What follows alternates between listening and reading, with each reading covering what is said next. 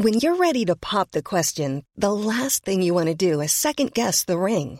At Bluenile.com, you can design a one of a kind ring with the ease and convenience of shopping online. Choose your diamond and setting. When you find the one, you'll get it delivered right to your door. Go to Bluenile.com and use promo code LISTEN to get $50 off your purchase of $500 or more. That's code LISTEN at Bluenile.com for $50 off your purchase. Bluenile.com code LISTEN. So, Guy, Nick Mason, Saucerful of Secrets, of which we are um, two fifths, right? Are, we're going back out on the road in the summer across the UK. We are. We're, it's all of June, so brace yourself. What's it called? It's called the Set the Controls Tour. What a brilliant name. Who do you think could have come up with such a great name for a tour, Gary? I wonder. I think I'm looking at him, right? But then I Right. did come up with uh, Nick Mason, Saucerful of Secrets. You did. And in fact, that came up in a podcast then because you were inspired by Woody Woodmansey's U-Boat, weren't you? I was, yes. Anyway, anyway, but enough of that. So join Nick, Guy, Lee Harris, uh, Dom Beken, and me as we celebrate the early years with you know that incredible. It's an incredible body of work, isn't it? The early Pink Floyd. It goes up to just before Dark Side of the Moon. Goes up to 1972, Meddle. with all the film soundtracks, all the Sid stuff, stuff you've never heard, stuff that no one's ever heard, frankly. obviously. Echoes is the big sort of, you know, uh, what is that? What would you call it? Magnum Opus. Yeah, I love a Magnum, don't you? Yeah, I never met Magnum. Was he? Was, um, anyway, tickets are on sale now, and you can buy yours at uh, myticket.co.uk. And Kilimanjaro Live presents Nick Mason's Saucerful of Secrets, the Set the Control Tour. Hello, Gary. Hey, Guy. How are you? I'm good. Uh, Big one. Yes, it's a big one this week, isn't it? It's a very big one, uh, and it kind of kind of feeds on from last week, in that this was this guy was a major influence on the Clash. Of course, Mick Jones was a big fan and went to all the shows. In, in fact, isn't there a producer? What, what producer? Yeah, he he ended, he co-produced an album uh, with Mick Ronson in 1981. It was Short Back and Sides. That's right. That's right. Now, I, I, I've got a question for you, Yes. and it's what do you think could be the greatest intro of a record ever? Right now, I'm assuming this is loaded, and that you want me to say. I don't, Uh, because I want to say that it's for me. All the young dudes is one of the greatest intros ever. oh no, it's one of the greatest intros ever. For me, it's always going to be Baba O'Riley. Mark, well, yeah, there you go. There's another one. Mark Yeah. Radcliffe cleverly said that the intro of All the Young Dudes was the chimes of freedom. You know, yes, you- it is. It's very much that. Yeah. I've never. I don't think that. Well, I mean, Ziggy Stardust is probably another one, but that, but that sound at the beginning, which is hardly repeated in the song. It's funny you say Ziggy Stardust because it's it's that it's the it's a Ronson guitar riff, isn't it? I don't know if Ronson played it, but it's sound it's exactly the same sort of motif at the start of Ziggy Well, the start of all the young dudes. I- it's, it? it's a question to ask Ian because I don't know if that was Mick Ralphs or, or or Ronson. I mean, obviously Bowie produced that record and Bowie wrote it. Did Mick play on it? Um, whatever happens. I mean, Mick, Mick, Ralphs, Have got big history already by They this have. point. But, they? uh, sorry. went on. Ronno rather than Mick because it's Mick Ralphs That's too. right. So Ra- we'll get yes, confused. It's Mick But- and Ronno. Yes. But Mick Ralphs because his guitar sound on that whole album with the choked off wah wah to be get bit technical sounds so Ronson. it's very it? Ronson. Yeah. But But anyway, it's funny. Do you know what talking about? Because I remember. Actually, no. We should be. Hang on. I've got stuff that this should all be saved. Should all be saved for our legendary guest. Yes, it should. But this intro thing might be an idea for a midweek special. I think this could very, very well be an idea for a special, and it'd be quite interesting if our listeners want to put in ideas what they think is the greatest intro. For instance, I know that um, this was put in my head by Johnny Marr, right, as so many things are, uh, um, that um, "Gimme Shelter" is is the greatest intro of all time. Right, right, right, right. Tumbling Dice is very close to that. Listen, Yeah, that's got that great guitar this, lick this is that great, never reappears. This is a great game, isn't it? This is one that you can sit in the pub with this all night long. So yes, tell us what you think is the greatest. In fact, you can sit in the pub all the day and all the night. and have another great right, intro. right through till the Waterloo sunset. I, I think, yeah. Listen, uh, we're opening this up uh, to all you guys to uh, send us some uh, social media ideas on this, and maybe we could get together and have a, a midweek special. Yes, this is in fact going out to all the young dudes. Ah, let's get him on. Welcome to the Rock on Tours. Okay, guys, I'm ready. That's a big tune for sure. I actually wrote that originally for Tina Turner. Of course, I had gone and found Joni Mitchell down in Florida and brought her back. I've listened to a few of them and they've been really good, man. I'm sitting in the back of the car coming into London. They're brilliant. Thank you guys for still being around, still making music, still being into it, and doing this podcast. It, it's uh, it's fabulous. Well, I get the feeling that us three should go for a pint. That's what I think. I'm in a band now. it's called Roxy Music. You know this thing about the 10,000 hours of experience? Oh, yeah, the to, two- to get good at something. When we recorded Arnold Layne, we'd done about 50 hours. The Rock On Tours podcast with Gary Kemp and Guy Pratt. Keep on rocking! Hello. Hello. that's one, that's the most famous hello in the business, Ian. Well, three of them, yeah. Hello, hello. Brilliant. Hello, Ian. I'm Guy. I'm Gary. yeah, nice to meet you. Listen, uh, Ian, thank you so much for coming on. I've been badgering your daughter to get you on for quite a long time now. But Defiance Part One, this new album, Guy and I We- are absolutely we love loving, it, love loving it. Oh, It's, thanks. it- it's one of the best albums I think you've ever released. It's so incredible, and uh, I mean, what a list of people on it. And possibly Jeff Beck's last guitar solo, I think, is on one of the tracks. It was.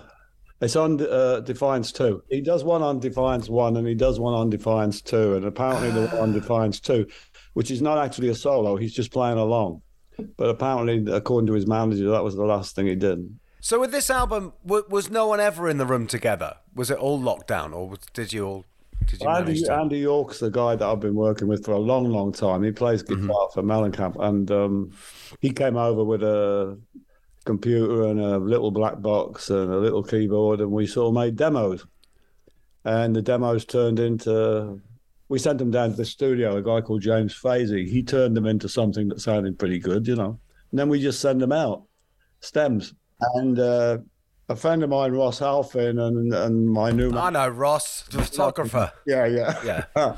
well, Ross, you know, is is can can be very persuasive. You know, and I- the next thing I knew, you know, Billy Gibbons was wanted to do something, and um, Slash wanted to do something, and I'm not sure these people really wanted to do something, or Ross forced them. No, come on. I find that hard to believe. but the thing is, actually, because going back through all of your albums, um, Ian, which has been an absolute joy, there's something because you actually always have pretty stellar lineups. You just don't have a different stellar lineup on every song. No, that's true. I looking back, yeah, I, I, I slowly realised, yeah, I have I've played with some great people. I mean, it's uh, quite embarrassing sometimes. I always remember sitting in the toilet when, uh, oh, what's his name, the sax, alto sax player. Sanborn. Yeah, he was doing a solo. I was producing. I was sitting on the toilet crying. No. Are we talking about All American Alien Boy here? Yeah, yeah. yeah. I think it was. Uh, it might have been you did really did me. One of those, you know. Oh, but hang on. Just I, I, we're getting off of this new album, but you really did me. Now you've mentioned it, which has got, I think it's got Freddie Mercury and, and Roger Yeah. Taylor and Brian all, all singing backing vocals on it, and and, and of course it's it's incredible Sanborn sax solo. But what a song that is, Ian! What a song! And if anyone has never heard. Uh, you you have to go and, and listen to you, you you nearly did me in it's it does me in every time I hear it oh, thanks. But actually, but that whole album, I mean, everything. I mean, the whole lineup. I mean, uh, and and Yeah, yeah. probably probably the only rock album ever done by a. I believe he was then pretty much unknown, wasn't he? Jaco Pastorius. Yeah. Well, Jaco was 21. Jeez.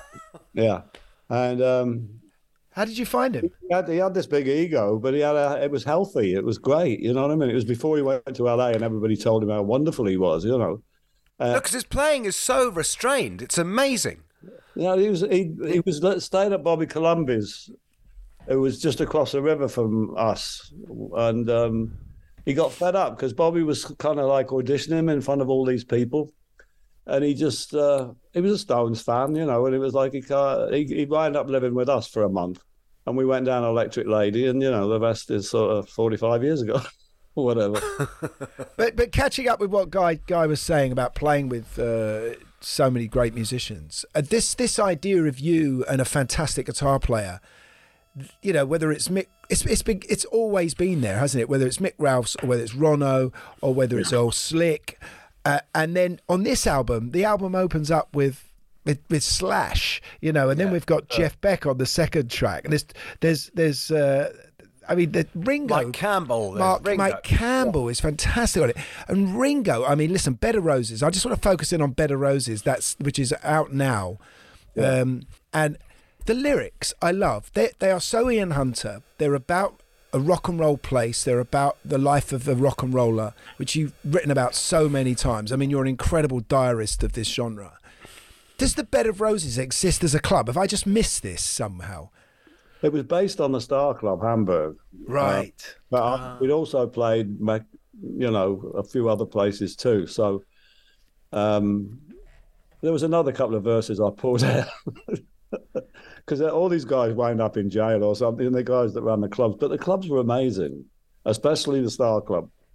You know, you didn't go to bed for three days, and uh, I wasn't doing uppers or anything. It was just so exciting, you know right bang in the middle of San Paulo, you know. It's all, you know, every genre known to mankind in the street, you know. And uh, Ringo, up, what Andy and I were downstairs, and I'm thinking this is a head nodder, you know. It's around 117, and so we sent it to Ringo, and it was like, well, if I like it, I'll do it. If I don't like it, I won't. And about four or five days later, it came back, and it was perfect, you know. It's the same with Mike Campbell. Brilliant. Did you did you tell Ringo it was about the Star Club? No, I didn't. But but, but you know, I, I, the lyrics there. You know, if you, I figure yeah. lyrics with it. Put it like that. Who's Roy? You mentioned someone called Roy. Roy in the lyric, is that right? Yeah, Roy Young. Roy Young was a keyboard player and a singer. Back when I, you know, I think it was it wasn't Ready Steady Go. It was one of those six five special. I think it was. Oh, Sounded like Little Richard, and Little Little Richard was my idol. You know, him and Jerry Lee, and uh, Roy could do it. And I said, "How do you do that?" And he said, "Well, you know, if you're singing something in C, do it in F instead." and you know, take it off an octave up. And he said, I found that out quite by accident. So Roy was at the Star Club, and um, Roy was resident pianist there, and the Beatles played there twice when Roy was the resident pianist. Right. And McCartney's asked him to join the Beatles, and he didn't because uh, Horst Fascher had bought him a Cadillac car, and he was kind of like the king of the Star Club. You know, he could get up and play with anybody. Yeah. And uh, he just turned it down. And uh, I said to him later on when he was living in Canada, How do you feel about turning down the Beatles? He said, It's great. You know, I get up every morning, I go in the bathroom, bang my head against the wall once. That's a beautiful line you've put in there. Then Roy stays forever young. You you sing in one chorus, don't you? Which is absolutely. beautiful. And there's another track on the album which is which is also about rock and roll, you know. And it's this is what I'm here for. And I just love the energy in that. You know, it's. I think you said you say something like, "I, I- nearly I gave up when I was 30 or something." I, I yeah, yeah. what was the what, what's the lyric, Ian? Well, you know, I'm a journalist are, you know. I was I was 29 when I joined Mott, you know, so you were supposed to be 18, you know. Yeah. So Ronno said, take seven years off and just say it doesn't count because you're, you're you're in hospital. Typical. Um, but yeah, I mean, they thought I was too old for it then, and here I am, you know, like 50 odd years later. because guy i mean that lyric you know which is i think we all want to live by this is what i'm here for this is what i'm here for you know Yeah. and you're, you're you know if you don't mind me just mentioning your age ian you know 83 th- this and you you're making music that is so fresh and so amazing and saying this is what i'm here for you know, and, and uh, i think it's a great anthem for all of us But this is 'cause this is something that runs through your all your work, all the way back through Mott and everything. Is is this is songs about music? I don't, well, that's what I do. You know what Yeah. I mean? It's uh, I earlier I like to do factory stuff and all that because I've been in factories, but you really write about your surroundings, don't you? Mm-hmm. What you're aware of at the time, you know.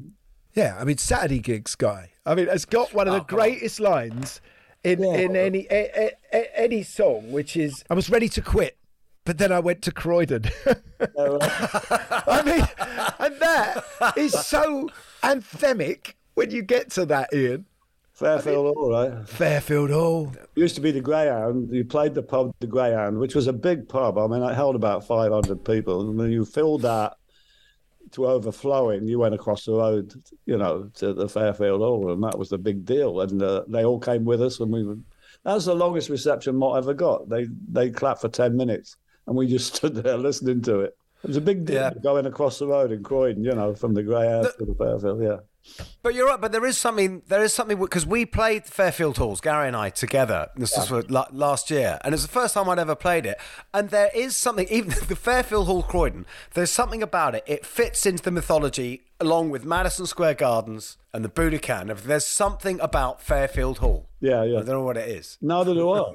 But we, Yeah. uh, when Mott went to the, to the Uris Theatre in New York and did the week in the Uris Theatre in New York, that's why we did it because we walked in there and it just looked like the Fairfield Hall, and we figure, you know, well, we do that, we can do this. Yeah, and of course it was famous. Bowie did a famous shows there, and I think Pink Floyd didn't they? The guy, have I got that wrong? Did, did Floyd actually don't play? know. at I'm not. I'm not familiar. Everyone. Yeah, Yeah. everyone. Everyone. I But remember in Elton John's diaries, he talks about like going to see the Who there and going to see stuff. You know, he it's where he used to go, even though it seems a long way out of the way for him. It's a regular gig, you know, like the Lyceum, you know, like Yeah, the Lyceum. Yeah, Come yeah. on. but going going back to this new album, we, we mentioned Ringo, whose drumming sounds so full of life, and it is so Ringo, and it's brilliant just to have him still playing and still there. But then uh, you've got Taylor Hawkins. Is, is that's got to be? I have to say, I hate to say this again, but is this Taylor's last recording? I don't know, but uh, he he was going to do it all. He was very ambitious about both albums, and uh, he was going to do it all. He did seven in the end. He did three on the first one and four on the second. Uh, And then the COVID started easing off, so the foos started going out again. You know, so it got kind of got phased out. But that was a total shock. I mean, that was a horrible. A Yeah. great guy, you know. I just right out of the blue that hits everybody, obviously. Yeah, no, it really did. Yeah. Uh, sorry, I'm confused because we got sent Defiance Part One, um, and when is Part Two coming out? What is? I don't know. It's about seventy percent done, you know. And Andy's on the road with Mellencamp till July, I think. So uh, we'll we'll probably finish it in July, and it will come out. I don't know, late this year or early next year. I, I just like the philosophy behind you. To Say, you know, there's none of that. Oh, this is might might be my last album bullshit. No, you bring out an album saying Defiance Well, yeah. Part One. Part one. Yeah. No, you're exactly right. Yeah, that's exactly what it. Meant. You know, it's like a big fu to people who, you know, talk about your age and all the rest of it. You know.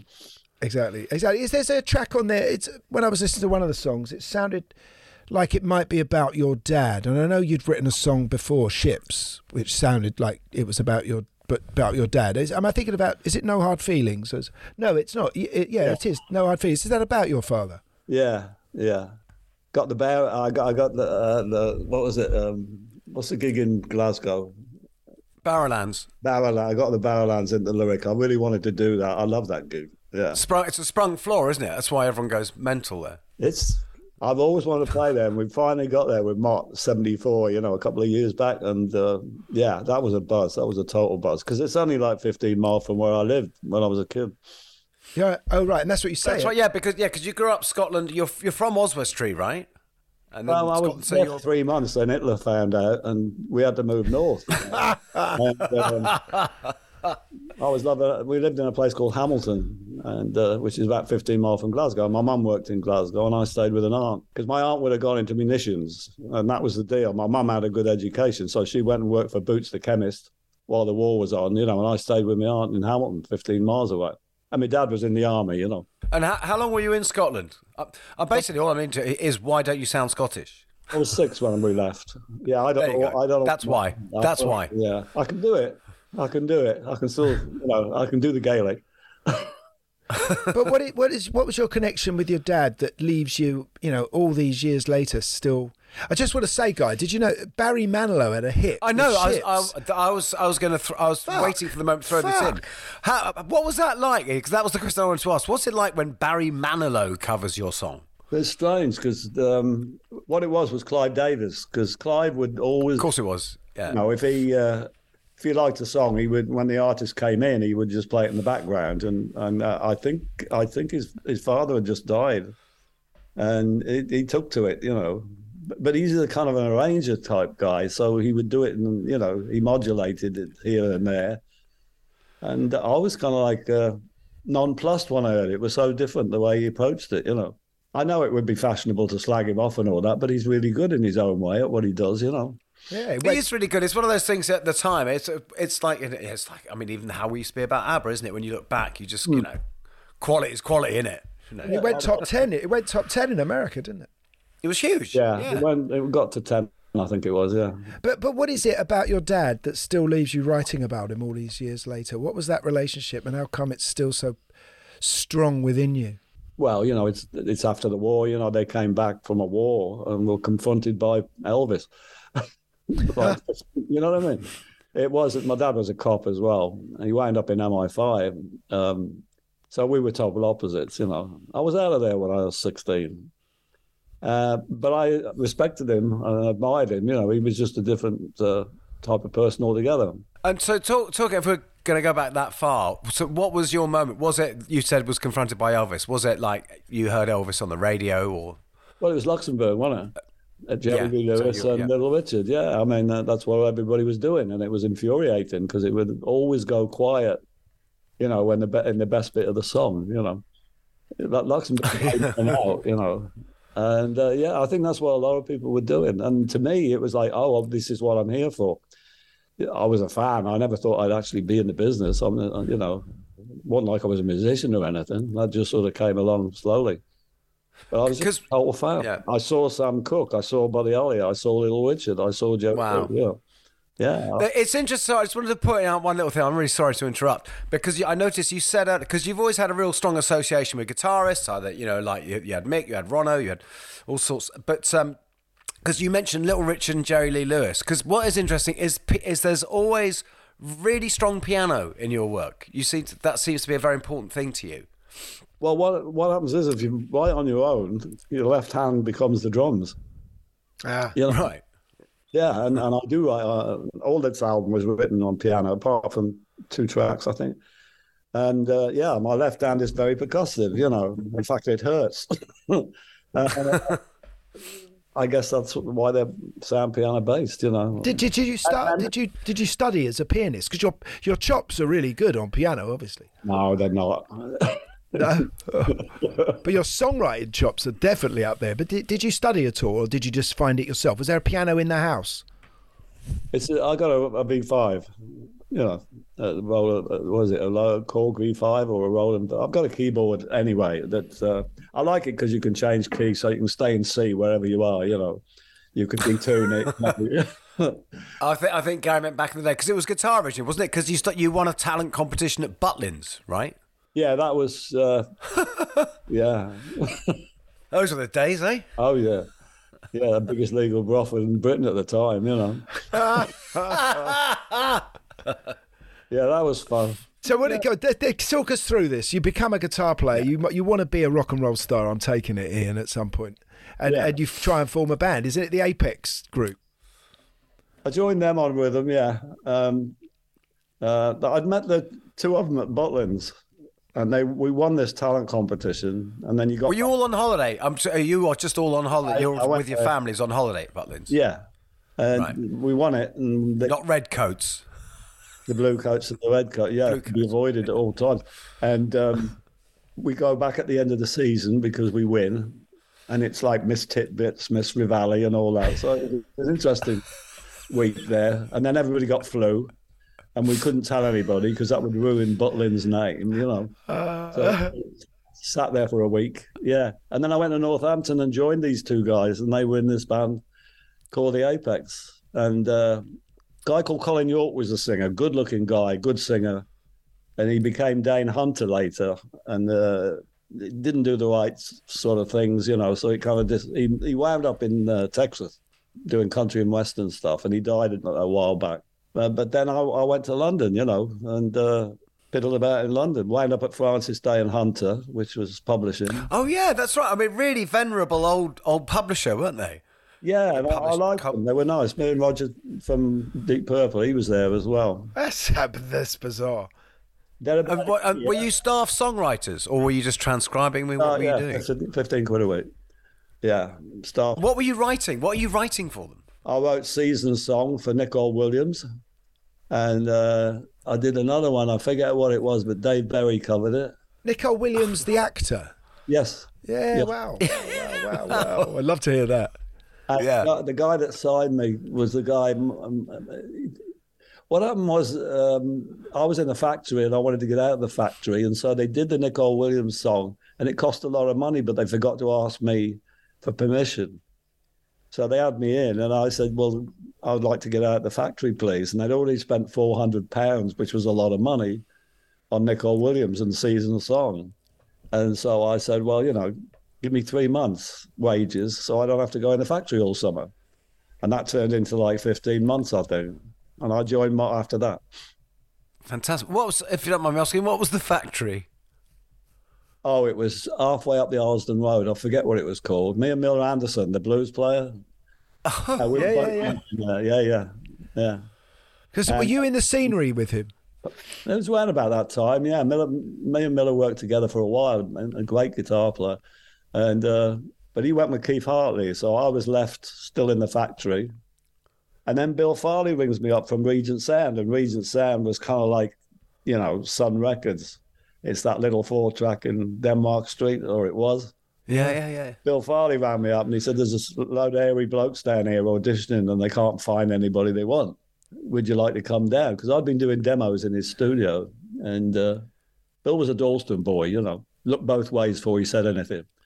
And uh, I went down there and there was all these hairy guys. And uh, that was the audition for Mott. So who was that? Yeah, who was that? Who was in that room originally? Mick Ralphs was there, Pete, but they were all there, and Guy Stevens, you know. and Oh, because Ah. that's right. Wasn't the band called The Silence or something like that? Yeah, yeah, they came up from Hereford.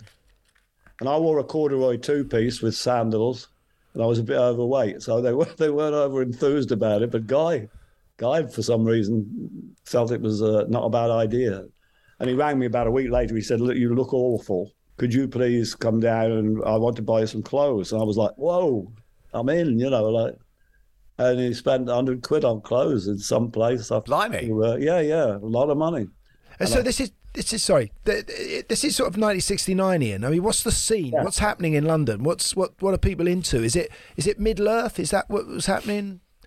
I don't know because I couldn't afford it. I was living in the Archway, you know. I, I know what was going on in the middle of London, you know. But what was the what was Uh, I know. the- Because Guy Stevens, up to he was a kind of a scenester, wasn't he? He was who people went to to like put their set list together, Yeah. and he turned you onto new records, and that was his thing. Because didn't he famous? He I, I, there's a great quote from him once when someone said, "What attracted you to looking after Mott the Hoople?" He said, "They got the fucking Hammond up the stairs." Yes, yes, that's absolutely true. I don't, I don't give a shit. You know, you're in. Uh, no, uh, Mick Wells, Mick Wells went down there and Ah, sat. I love- for an answer, you know. So Mick really got that, got that started, you know. I 'Cause suppose- they, was living in Hereford. they were living in Hereford, uh, just another band, you know. And Mick Wells, pretty ambitious at that time. He went down and sat in Guy's office, and and Island Records was a big thing, you know. I mean, it was the the main place to be. yeah. Uh, Guy got us in there, you know. Guy's loony. I mean, that's how we got in. He was a, a nut job, wasn't he? he? He was just like kind of Yeah, he saw just- stuff that- when, when you when you could get the lid on the bottle. Then, then it would be amazing. But then half the time the lid was off, and it was Uh, just yeah. kind of. I love, I love the guy, I still do, but um, Who else yeah, did he I produce? doubt anybody he else produced, would have signed us. he produced the Clash in the end, did he? Who else did he produce, Guy? Did, uh, Ian? Well, he wasn't really a producer. It was basically, I mean, Mott was that was you were his thing, weren't you? And then it was, I mean, I think the Clash. It was basically Joe and Mick just went around pubs in North London until they found him because they really wanted Guy Stevens. Oh no, to produce them. Mick, Mick followed, Isn't it? Mick followed Mott. Yeah. Mick was, Oh no, I know that. No, but what I mean is back in. uh, We're, uh, I'm, I'm flash forwarding to '79 there, but I know, no, I know. I mean, right. Mick. yeah, yeah. Yeah, you're an absolute. Um, what's funny actually has been listening to a lot of the um, uh, listening to Mott again. Um, i- i- is seeing actually how much influence there always was with Mick's writing from you. It was always there. I love Yeah. working with Mick. You know. What are you going to do? You know, I couldn't sing his songs. What, uh, He was writing these bluesy songs, you know, Can't Get Enough of Your Love, which was like worldwide, you know. And Paul Rodgers came along and that was it. Oh, Mick Ralphs, so yeah, oh, was he was he presenting those songs to you? Yeah. Ah, Some amazing. songs that we had ready for love, you know.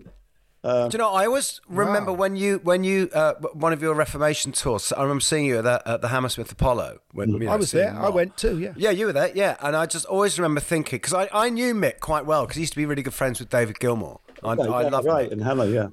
Yeah, but um, but I always thought he he was the most perfect, definitive Les Paul Marshall sound Mm. I ever heard. He was, he was that was it. Well, that is that's a that's a tricky one, isn't it? Because certainly Ronno was definitely my favourite Marshall. no, that's your favourite sound, but I'm talking about the definitive Les Paul Marshall sound. that's another conversation. This is another Another conversation. Ralph was the co-writer. Ra- Ralph wrote great songs. You know, Mick was a great arranger. That was the difference between the two Yeah. of them. Yeah. they were both great guitar players, but Mick was a songwriter and and I, and, and actually an arranger. He had a lot to do with the Mott stuff in the studio, and with Bill Price. And um, yeah, if you listen back to that first Mott album, and and you can even hear it now in what you do. Dylan seems to be a massive influence on you. Oh, yeah. What's, Yeah, yeah. What, what was your Dylan? Did, were you a total Dylan head at that point when you joined Mott? Well, I didn't. I didn't quite know what he was talking about, but he just just right. And also, you know, I, I hadn't really ever sung. I was a bass player, and um, What what what what what what? I just used him as a. I'd been playing bass for a long time. You know, when we were in Hamburg and all them kind of things. I didn't know that. it's, uh, Yeah. in the in, in in the shriek shriekers. Yeah, in the Shriekers as well. Yeah, I was a bass player. Because what happened was I was. I, I think Freddie think. I think I was playing gu- guitar and singing, and then Freddie Fingers Lee came along, and so I went over onto bass and let Freddie do the singing. You know, Let interesting. him, let him do the safe jobs. Sorry. Well, no, I just met- playing bass and singing is tricky, right? Yeah. It's tricky. It's not like playing guitar and singing. Well, I didn't play what Fred did the singing, and I went over on bass, Yeah. and I went up and down the, the thickest string until I found out what the other three were for. You know, and gradually, in Germany, all those clubs you're playing seven hours a night, you, you learn. You know, and by the end of that, it was like, yeah, I think I could, I might have a chance here. You know, but I thought it was going to be bass. Wow, Yeah, I did not know that. If you're looking for plump lips that last, you need to know about Juvederm lip fillers. With Juvederm Volbella XC and Juvederm Ultra XC, your lip look, whether it's subtle or bold, can last up to one full year with optimal treatment and no additional maintenance. Find a licensed specialist and see if it's right for you at juvederm.com today. That's J U V E D E R M.com. Add fullness to lips in adults over 21 with Juvederm Volbella XC or Juvederm Ultra XC. Do not use if you have severe allergies or a history of severe allergic reactions, or if you're allergic to lidocaine or the proteins used in Juvederm. Tell your doctor if you have a history of scarring or taking medicines that decrease the body's immune response or that can prolong bleeding. Common side effects include injection site redness, swelling, pain, tenderness, firmness, lumps, bumps, bruising, discoloration, or itching. As with all fillers, there's a rare risk of unintentional injection into a blood vessel, which can cause vision abnormalities, blindness, stroke, temporary scabs, or scarring. For full important safety information, visit juvederm.com. When you make decisions for your company, you look for the no brainers. If you have a lot of mailing to do, stamps.com is the ultimate no brainer. Use the stamps.com mobile app to mail everything you need to keep your business running with up to 89% off USPS and UPS. Make the same no brainer decision as over 1 million other businesses with stamps.com. Use code PROGRAM for a special offer. That's stamps.com code PROGRAM. This episode of Rockonteurs is sponsored by AG1, the daily nutrition supplement. AG1 is a comprehensive and convenient blend of over 70 vitamins, minerals, and other vital ingredients like gut friendly bacteria, antioxidants, and much more. Just one scoop of AG1 daily has all the nutrients you need to support your mental performance, energy levels, heart health, and immune system. To be honest, it's pretty vital stuff for us because when you've got a life on the road and you're short of time or you're too busy to plan and prepare healthy meals, you're getting your podcast together, you're being shouted at, and it's just a nightmare. AG1 gives me all the good stuff and helps keep my energy levels where I need, ready for showtime or doing the podcast, and with a nice vanilla taste. It keeps me focused, feeling good, feeling healthy with its daily dose of vitamin C and zinc, and it's so easy to use. Just one scoop a day gives me over 70 carefully selected ingredients. Simple. Trusted by Olympians, F1 drivers, and the rock-on-teurs. So if you want to replace your multivitamin and more, start with AG1. Try AG1 and a free one-year supply of vitamin D and five free AG1 travel packs with your first subscription. Go to drinkag1.com slash raconteurs. That's drinkag1.com slash raconteurs. Check it out. Those first, before you finally make the All the Young Dudes album and that single happens, was there a feeling that you were always treading water uh, with those, those records and that you're never quite getting yourself where you wanted to be? Was, or was, was, was there a moment when that did happen and then it's I'm talking about when you finally sort of make that announcement in '72 that it's all going to come to an end. It was all it was all natural. I mean, the beginning of the way they played, the spirit of them, the albums they did, and the way it finished.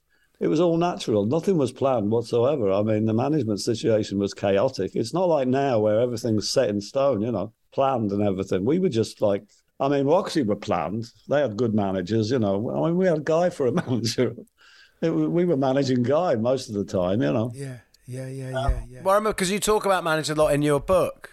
In, in you know, in Diary of a Rock and Roll Star, you, the way you explain them as these sort of hustlers and kind of like bands like horses. Yeah, so, you know. Which, by the way, can I just say one? It's one of my. I've, I've always remembered um, when I read that book as a as a kid. There's one line that was stuck with. There's this great thing because you're talking about going to America, and people hadn't gone to America, oh, right? That's right. And there's this great thing. You go, yeah, and you get on the plane. It's fantastic. Your seat goes back, and you can watch a movie. Yeah.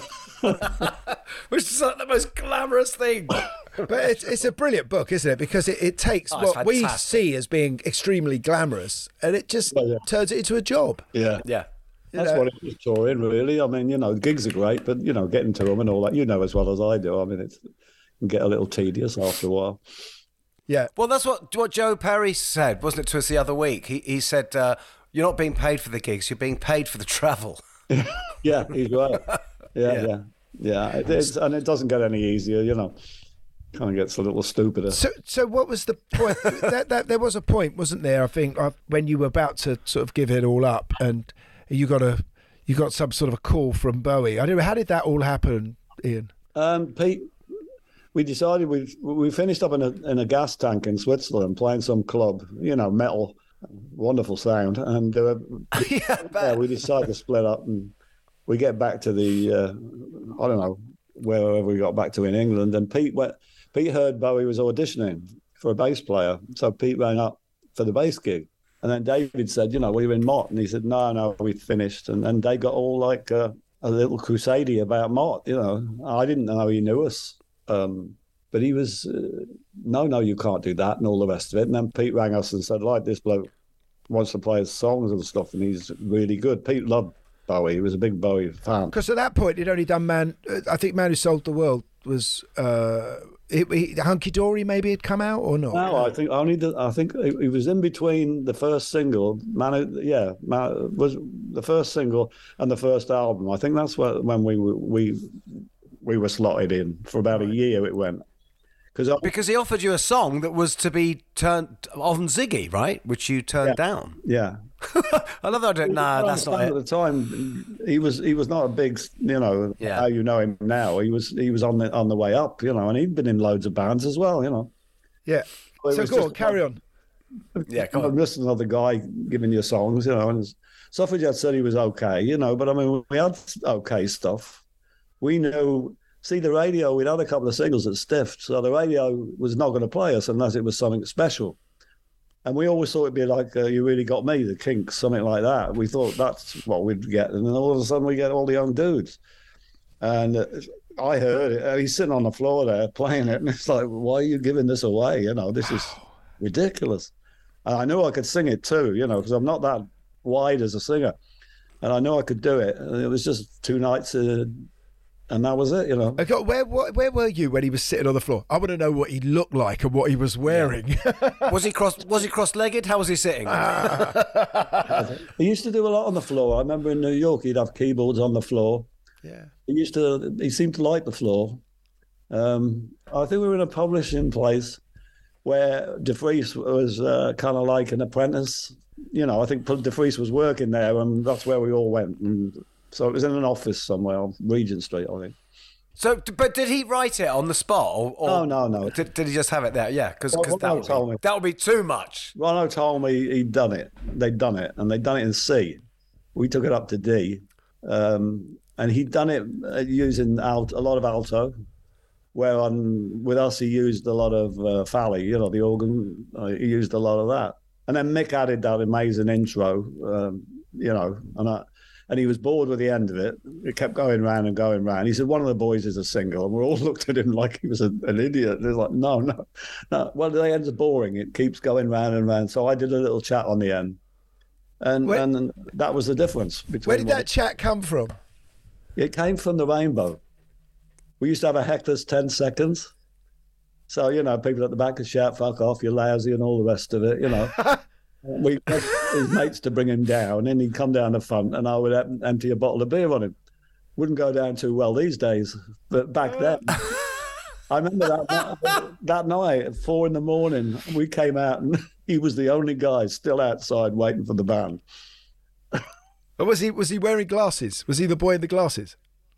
I can't remember. Yeah, because that's what you say. Is it? Hey, you, you with the glasses. You know. Yeah, well, that was just a blinder. But he, the, the- I remember him coming down. It was because I went over stage right, and I did that, you know. And of course, everybody enjoyed that. And then we had this party backstage, and we didn't finish till four. And I go outside, just one guy there, and I think he's going to kill me, you know. But he was great, you know. We gave him autographs and all that, and he was fine. Wow. Did he ever know it was him in the song? I have no idea. Right, that was it. But who came up with that guitar riff? Was it Mick Ralphs then? Yeah, one of the best ever. Unbelievable. It's one of the best, but it's- because it's it's also because it's so it, the only other the only other person who could have come up with that is Ronno. Yeah. So, but it's because it's because Ronno was involved in the production of, of all the young dudes, wasn't he? As well, Um, or was he not? Uh, not so much. Oh, okay, I thought he was. He was. uh, He did a bit on the dude's album. He did a, a, a Right. gospel arrangement on one of them, but uh, no, it was David, and uh, we don't know where that stuff's gone. You know, I'd have liked a thicker mix, but Dave, you know, it was the radio in those days. It was what sounded good on the radio, so you Yeah. this thinner sort of sound. Yeah, yeah, Yeah, you wouldn't. Yeah, no, it's true. I know what you mean about the way. Yeah. But it's made. But the, the whole thing is like that response vocal is like no one else could do that. That's that's just so you. Yeah, yeah. I think Ronno did the strings on Sea Diver. That's what I think. Right, was. yeah. Yeah, yeah. But Yeah, but go, going back to the, what makes All the Young Dudes so special and was so special for, for, for me and Guy growing up as kids was Yeah. the fact that it was talking about kids we knew. It was talking about Top of the Pops. It was talking about T Rex. You know, it, it, it was it, you know Wendy and Freddie, who uh, you know I I've since met Wendy Kirby, who it was about, and Freddie Burretti was obviously Freddie. Did you know any of those kids at the time, or were they just just did I Bowie know explain? A couple of times. I went to Haddon Hall a couple of times, but it wasn't my scene, you know. But I met Fred, yeah. I mean, we used to drop him off at Hampstead Heath, you know. he designed Bowie's clothes, didn't he, Freddie? He was one of the. It was fantastic. I think David wanted him to be a rock star, you know. I think that was the plan. I'm not sure. It, yeah, it was because he wrote Ziggy Stardust originally for Freddie Burretti, didn't he? Know, uh, Okay. Yeah, I Moon Age Daydream. I used to hang out with Angie. Angie was more my cup of tea. I, I, she was a lot of fun. We used to get, you know, we used to have a few wines and stuff like that. And my wife used to hang out with Angie, you know. That was more normal. Angie was uh, outrageous, but she was normal. You know, Dave was, he always had that thing. He was like, he's so ambitious, very generous with his time and everything, but so ambitious, you know. Yeah, yeah. But Ian, it's not just that song, and it's not just the lyrics. It's also the way you sang it. That voice Exactly, of yours, exactly. you know, that which is a very English voice, and with such kind of decadent passion. Uh, and I still put that record on now. I mean, you can, can't you, guy? You put it on, You can, and yeah, my yeah. it's my desert. It's a desert island disc one for me, and my my you know I can feel the hair stand up on my arms still. Uh, it's forever is the anthem of my youth. It holds, it's, all- it's still, you know, it's still around. It's still around. That says something for the song, you know, like 50 years. Where did you first meet Ronno? Because I did hear you you'd previously bumped into him, hadn't you, at, at the Flamingo Club? Is that right? Is that true? Oh, isn't there an on the stairs thing? Passing on the stairs. Yeah, Miller, Miller Anderson was with me at the time, you know, and um, Miller said, This is Mick Ronson. You know, I mean, he was with a religious cult band at the time, The Voice, Mick was. Oh. And it got a bit silly. And Mick's, you know, a northern lad. Well, it was three amps and a van, you know what I mean? and when they started, they started trying to, you know, separate him from, I think Susie it was, uh, or whoever he was. This is way back. And uh, he, he left. And I think they moved to like, I don't know, South America or something. It was a cult, but the guy you got free gear, you know, and then you represented the cult. They were called the Voice, and then uh, I never saw him again until um, you know with Bowie, and I, I kind of we got on great. And I, when he left, you know, when David decided that was it, it just seemed a natural idea, you know, to play with him, you know, because I know how good he was. Mott are still going at this point, right? I mean, Mott have still got some yeah, gas Mott on the going, Bender's in the band, Luther Grosvenor, who used to walk into this fantastic, you know, the great Ariel Bender thing. The show was great. I mean, the show went up 20%. Um, musically, I, I, I couldn't I couldn't work with Luther somehow, uh, like I worked with Mick. Uh, but Ronson, Luther, I- Luther is Ariel Bender, right? Luther is Ariel Bender. Yeah, the great Ariel Bender. Yeah, yeah. Still one of the great names, isn't it? Yeah. Did, who came, did, you know, who came up? Who came up with the name Ariel Bender, uh, Ian? It's a girl, a girl singer now. Then you've got me. She's not with us. Oh, anymore. right. Lynsey de Paul. Yeah, that was it, Lynsey, because we were in Germany, and uh, we were fed up. And I know the street, and there was a horse's trough down the bottom of the street, and Ralph uh, just bent every car aerial in the entire street with frustration from this stupid gig we were doing, and he then put his head in the horse's trough at the bottom of the street. You know, he's looking at this. And she, she turned around to me. She said, "Aerial Bender." And was like, "Yes, I'll I'll hold that." You know how you do if you write song. I'll hold that name, you know. And then I said to Luther, "Do you want to join Martin?" He said, "Yeah, yeah, why not?" And we were in a Hampstead pub, uh, and I said, "I love your name, Luther Grosvenor. What a great name!" And he said, "Yeah." I said, "We want to change it.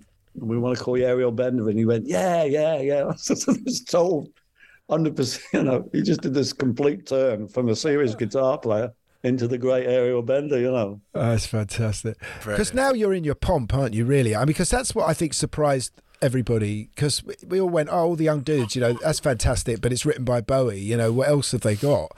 But you you you easily surpass it. You come up, you know, all the way from Memphis, Honaloochie Boogie, Roll Away the Stone. I mean, this this these were like great moments in our in our lives, weren't they, Guy? They- There, well, there's things like, for instance, that I mean, gonna bring your records. Yeah, will do. It's always going to be in my head forever. Yeah. You know, there's all those little. Sni- there were fantastic snippets. Who were those BV girls? A marionette. I ain't done yet. That, that whole thing. I, it's just it, it just stays with you forever. Who were those women who did all the BVs on all those records? Then, Ian. Thunder Thighs. Thunder Thighs. That's it. Yeah, yeah, yeah. They were great girls. Really nice. I think I don't, I don't know where we got them from. I think it might have been Roxy. I'm not sure. Where have they? Oh. Are they still around? I, I can't imagine Brian being happy with the group being called Thunder Thighs. I don't know if they're still around. I think some one of them died, uh, but you're going back a long, long way now. My memory's not that great. Uh, uh, maybe it's doing pretty well so far, mate. Yeah. I, you, we mentioned your connection with uh, with Freddie and, and Roger Taylor and stuff, but but they because they actually supported you, didn't they? Were, were you the sort of?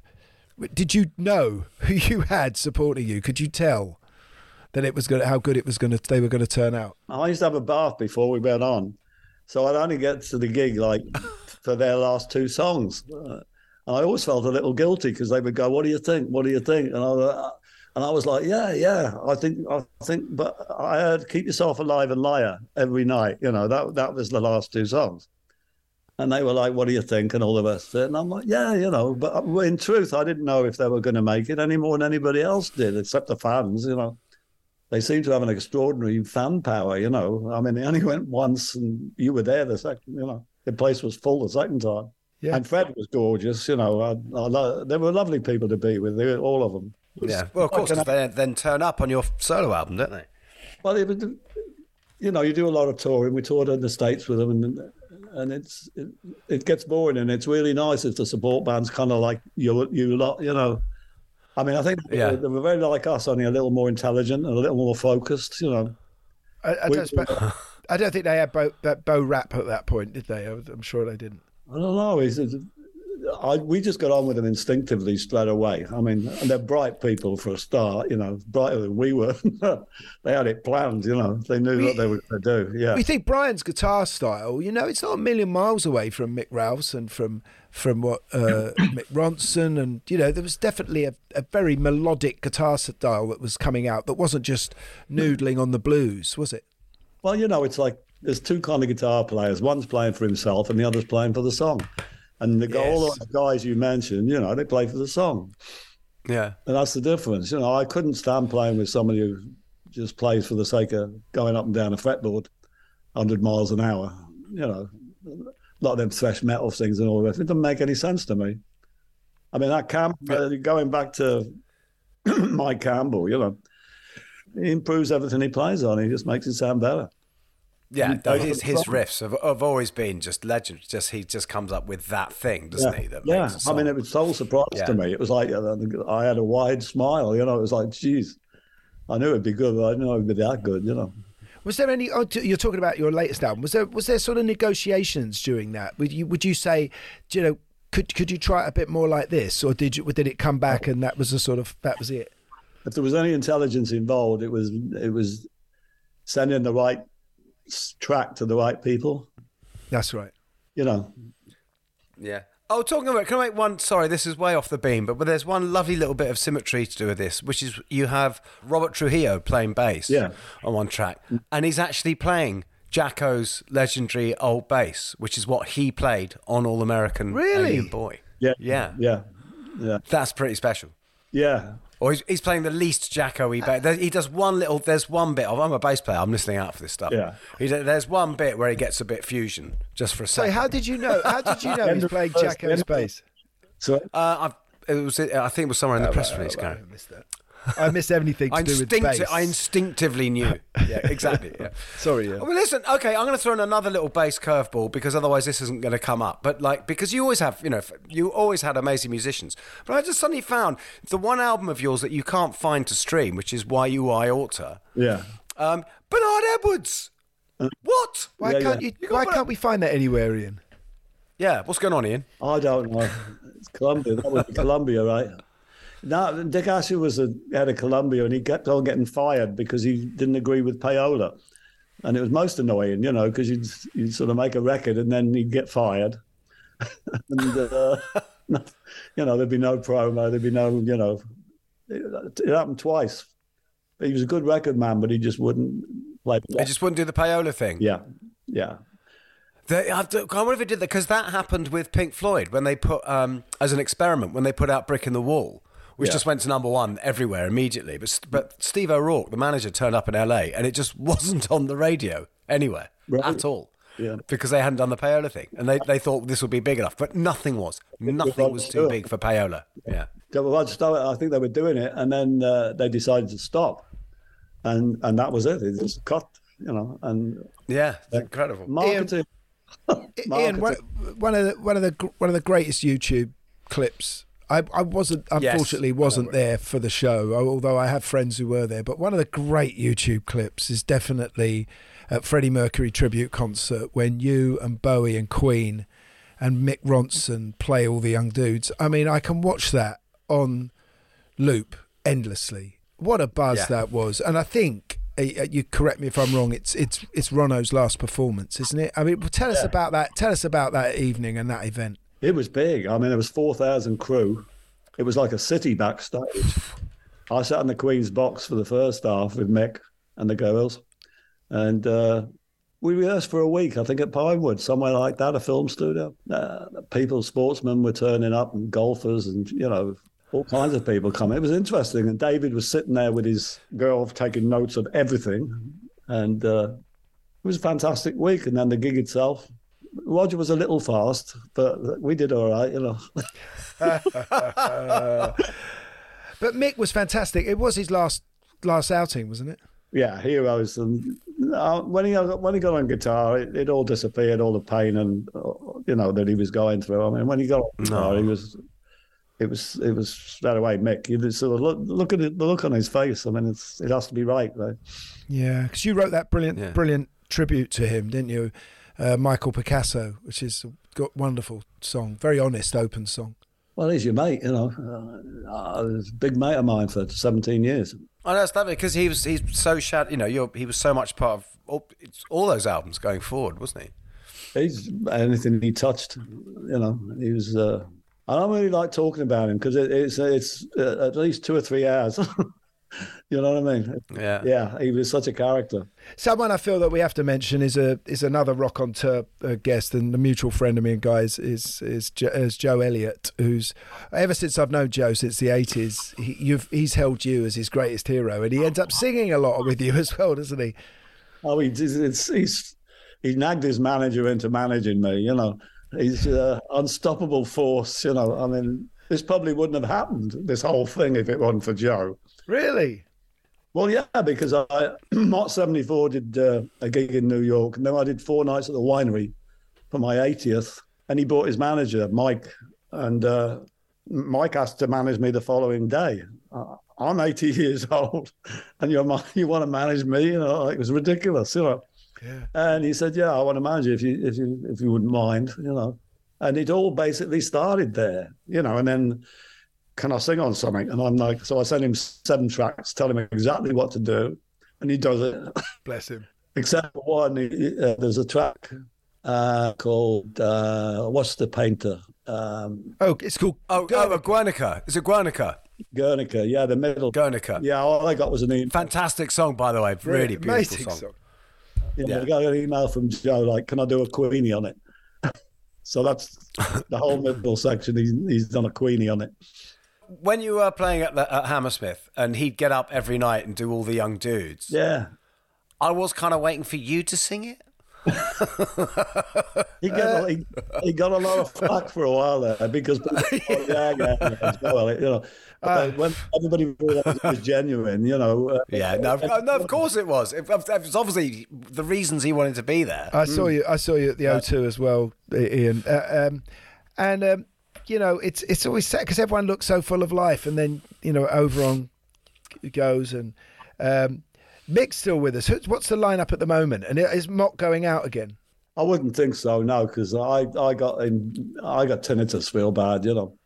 Um, I think uh, Mick's been sitting in bed for six years. It's boring, you know. That's what he says. It's boring. Wow. And he, the last time I spoke to him, he said slight improvement, slight improvement, but it's very difficult, you know. Oh Very- right. So he's not he's not well, Mick.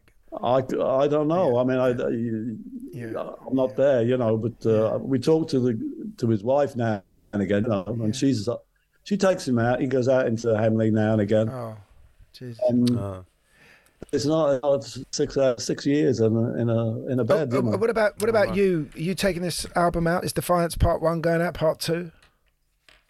I don't know. I mean, I've, I've, we'll, we haven't finished part two. We're about 70, 60, 70% through. You know, there's still other people involved. And uh, We're so I don't still know. lining up, still lining up monster names to appear on it. Right, so. They're still coming in. Well, Ian, mate, I, I think Part Three, Part Four. We're looking forward to them all. Honestly, I swear to God, this is this album was such a joy to listen to. And, and anyone oh, who loves oh. Ian Hunter is not going to be disappointed with this. It's, you're giving more pearls to the world. Oh, well, I hope more people are thinking the same way as you do. Sure, they are. We shall see. We shall see. Comes out April. Thank you. There's a couple of tracks. There's a couple of tracks that you can go and get right. I mean, Bed of Roses is out there. Yeah, right. You can get I Hate Hate and you can get Bed of Roses. And the next one is Pavlov's Dog. fantastic, oh, brilliant. Oh, fantastic. fantastic. song. Love that. Listen, thanks, Ian. Yeah, yeah. That was an absolute joy, and thank you so much for talking to us. It's brilliant. Oh, you're very So welcome. You're such an important part of our life. Ian, if you And thank if you so thank you for if you come to London, can we take you for tea Yes, yes. Well, tea. All right. or whatever? A, a slap um, up, slap up meal. Dom was up here, you know. Who? You, you, Dom. Dom Brown. Uh, was it? Oh right. Oh, from from Duran. from Duran. Yes, yes, yes. He's up here. All right. Ian, Brilliant. Oh, thank you.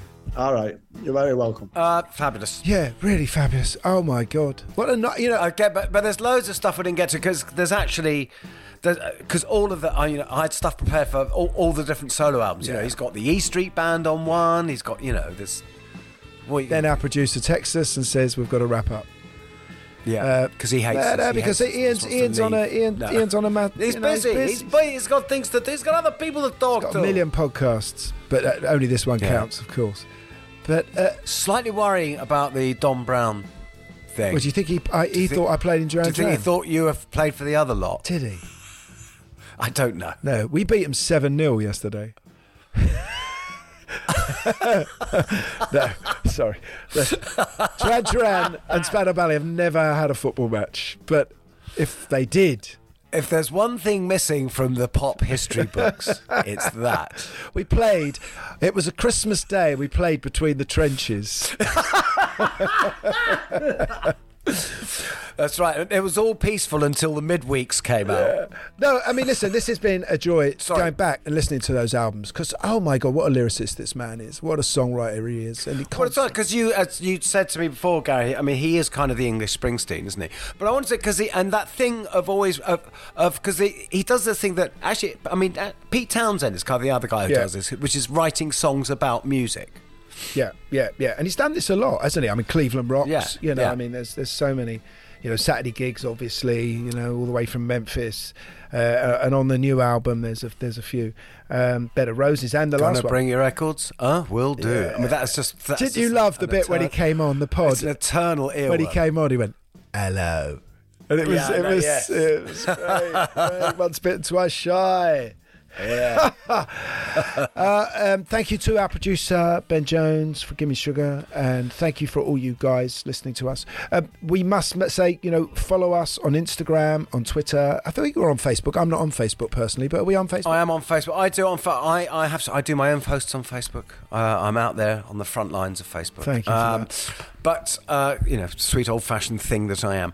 Um, and we should warn you. I think we're taking a break next week because we're just too, too busy. Some of us are just too busy. Yes, yes. Some of us are too busy. Uh, some of us are going to be uh, treading the boards for a brief moment. Uh, before you tread the boards, I hear. I think it's been on the Well, news, we'll hasn't see. it? We'll It's see. been on the news. Well, yes. We'll see. Yeah, we'll see. Uh, anyway, thanks to everyone. Uh, it's a good night from me. And it's a good night from them. Rockonteurs is produced by Gimme Sugar Productions for Warner Music Group UK.